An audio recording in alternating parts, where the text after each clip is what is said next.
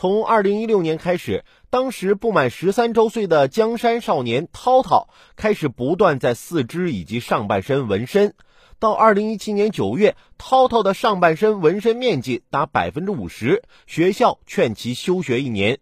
最开始的时候，涛涛觉得古惑仔身上的纹身很酷很帅，他就决定尝试纹身。二零一六年八月，涛涛第一次在胸前纹了一个图案，虽然觉得很疼。但是啊，他很满足，因为朋友们都夸他很酷。涛涛就开始渐渐的在前胸后背开始纹身了。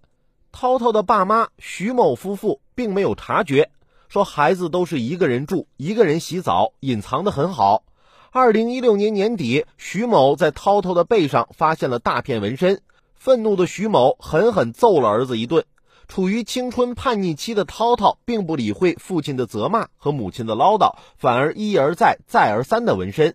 徐某夫妇呢，将纹身店店主之一的吴某告上法庭，理由是吴某侵害了涛涛的健康权，要求退还纹身费用以及医疗恢复费和精神损害费。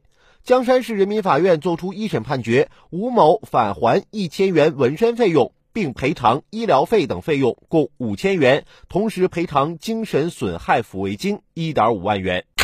虽然纹身作为年轻人彰显个性的一种方式，并无不妥，但确实少儿不宜。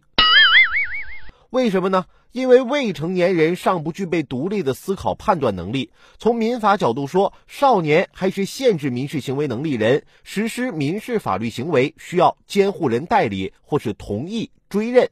又有哪个家长会同意小孩子纹身呢？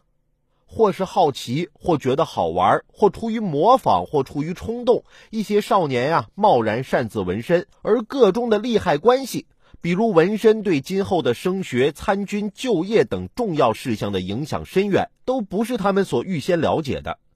比如征兵、军队院校招生、招飞，对纹身有一定的限制；公务员报考，如警察职位的体检标准就是。纹身不合格。此外，纹身时是要消毒的，消毒不到位也会造成感染，危及未成年人的身体健康。还有，要是事后反悔，那是纹时容易，清洗时难。所以，虽然喜欢纹身是个人自由，但选择纹身要慎重。之前啊，我有一个朋友去纹身，就跟师傅说：“说师傅，你给我纹个精忠报国。”师傅说：“那你就先吃麻药睡一会儿。”醒了之后就闻好了，我朋友就睡了一觉，醒来后发现师傅还在那忙活呢，就问师傅：“不就一精忠报国吗？怎么现在还没闻好呢？”师傅满头大汗的说：“哎呀，快了，闻到马蹄南去人北望了。”